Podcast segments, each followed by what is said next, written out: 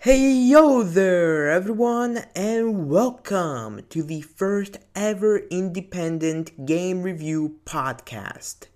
Welcome to the Gamer's Choice. I'm the Greek with the geeks, Stelios Laoudis, and I'll be your game reviewer and host for this show, in which I will be taking a trip into the world of video games in order to find the best games to recommend for you and the worst ones to avoid.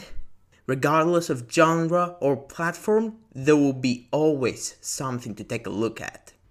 So, anyways, now we're onto the last episode of the first three starter episodes for the launch of this show. I hope you guys been enjoying this ride because after this, the next months, I will be releasing more and more episodes with more games to explore and more stuff to take a look at. And heck, who knows? If I grow my audience enough, I could get new games to review. But, anyways, enough talking. Enjoy the third episode. Party Hard is an interesting game.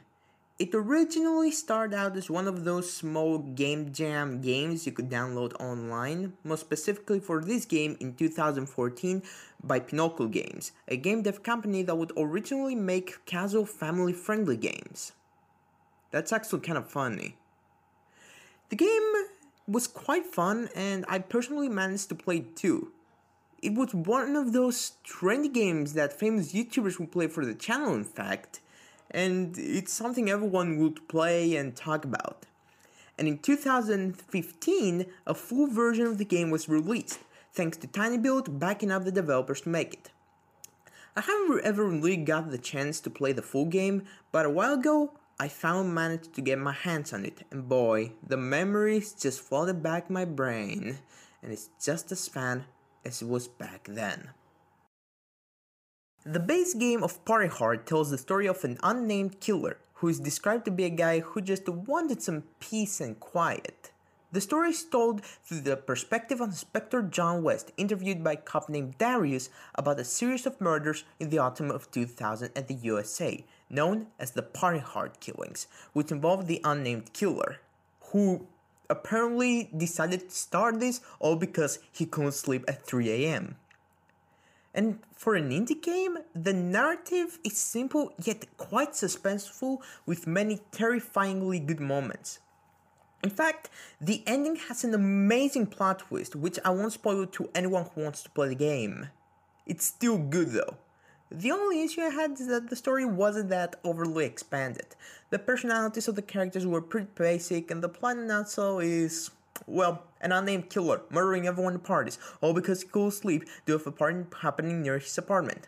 But I mean, it's an indie game. They're also Pinokl's first time making such game, so I can't really judge them that harshly. They gotta start somewhere after all.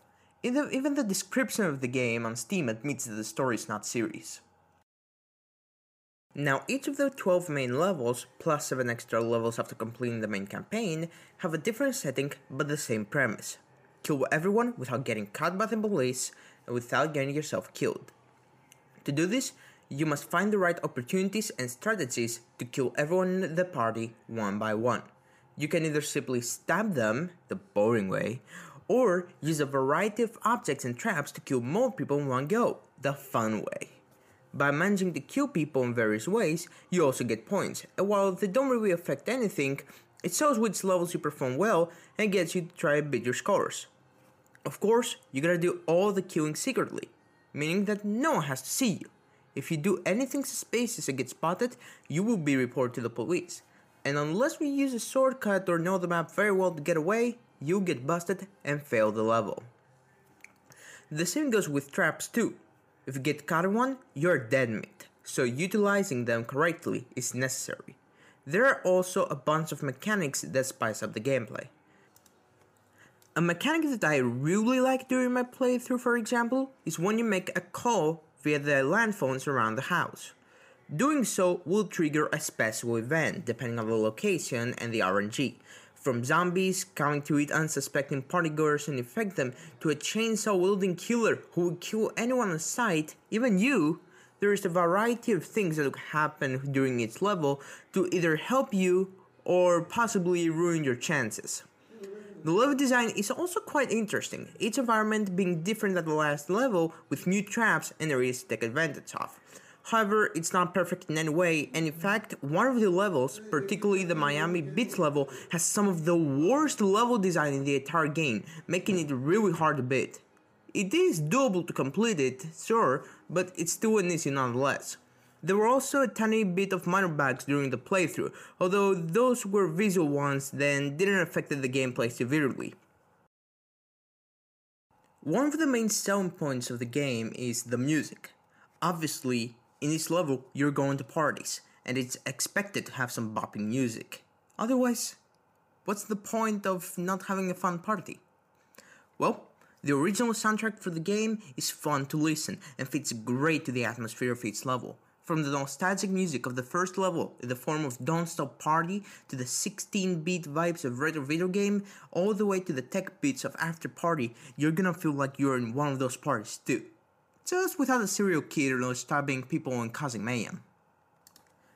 The graphics of the game take the direction of pixel art and most specifically being a mix of 8-bit and 16-bit graphics, the former being seen in the characters and the latter in the environments. The locations look decent, having this retro feeling to them like you're playing an SNES game. As for the character sprites, they aren't anything special. They have the 8-bit style on them, they look good, and that's it. Although the graphics in the cutscenes feel quite odd. They seem less detailed, and while there are some cutscenes that look good, other times they felt washed out and without a lot of detail. Now, after you beat the main game, you expect to just leave it sitting on your game library. Well, you're wrong, because on the Steam version, it supports Steam Workshop, similarly to Game Dev Tycoon, another game I reviewed, which allows you to play many user-made levels, meaning that the fun never stops you continue playing the game. And if you have a creative mind, there's a level editor allowing you to create the level of your dreams and publish it for the world to play. And hmm, what about the people who want to stream the game on Twitch?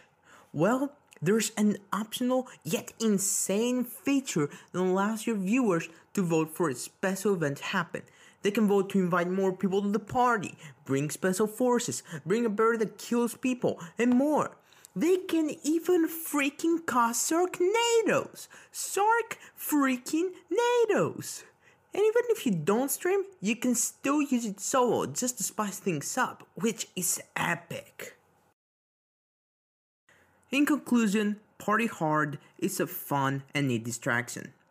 A story that is simple yet amazing for a simple game about stopping parties in cold blood—and accompanied with the addictive and easy to learn gameplay, bopping music, and endless replayability, makes, the, makes it for a fun experience. Although the sometimes flawed level design and minor issues can take some of the fun away.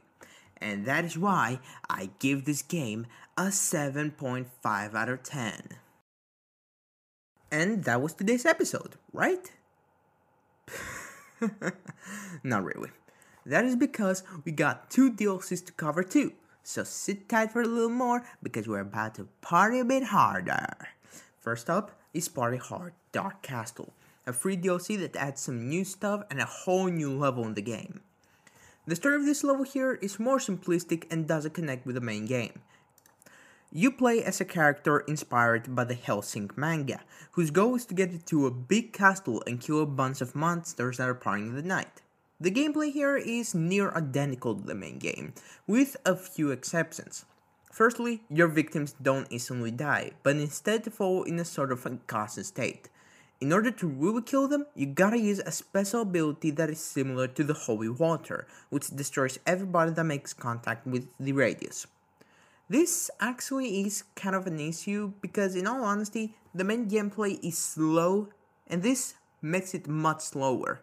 You also have a limited amount of time to destroy the bodies, otherwise, they will get back up and they will be in an angry state, and they're gonna look for you and kill you in an instant. Another thing that is worth mentioning is that the level is big enough that it scrolls up and down, which is something really cool to see and gives you more room to take advantage of, despite making it longer to traverse around. Overall, the level is totally a fresh change of air, although not really in the best way possible. The DLC also adds some new traps, the ability to place the new character in other levels after completing the Dark Castle, and local co-op, which is really neat and great if you have a friend over. Overall though, this DLC is decent at best, and that's why I give this a 6 out of 10. But hey, let's be honest, as I said before, it's free. It may not be the best, but hey. And last but not least, we have the second and last DLC of the game, Party Hard High Crimes. Taking place 10 years after the main game, our protagonist's inner demons keep going strong as he decides to take things in his own hands in a town where people are consuming drugs and the justice system is corrupt. The DLC gives us 4 levels to experience this new and also amazing story with new mechanics to use, like dogs that will kill you on sight or not having any weapon or be required to utilize your environment stealth abilities. It was, in all honesty, just as good as the main game.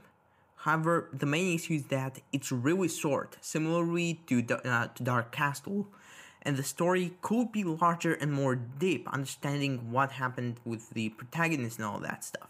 The potential was there, but it wasn't used properly and that's why I gave this DLC a 7 out of 10 at least. A good one that ended up as short and with wasted potential in my opinion. I would actually in fact rate it like 6.5 out of 10 or something similar to that, but the reason I gave this a 7 out of 10 is because it's a bit more unique and adds new stuff in the gameplay. That is why I gave this score. If you think that it's a bit too high, well, it's fine. I respect your opinion. But anyways, we done?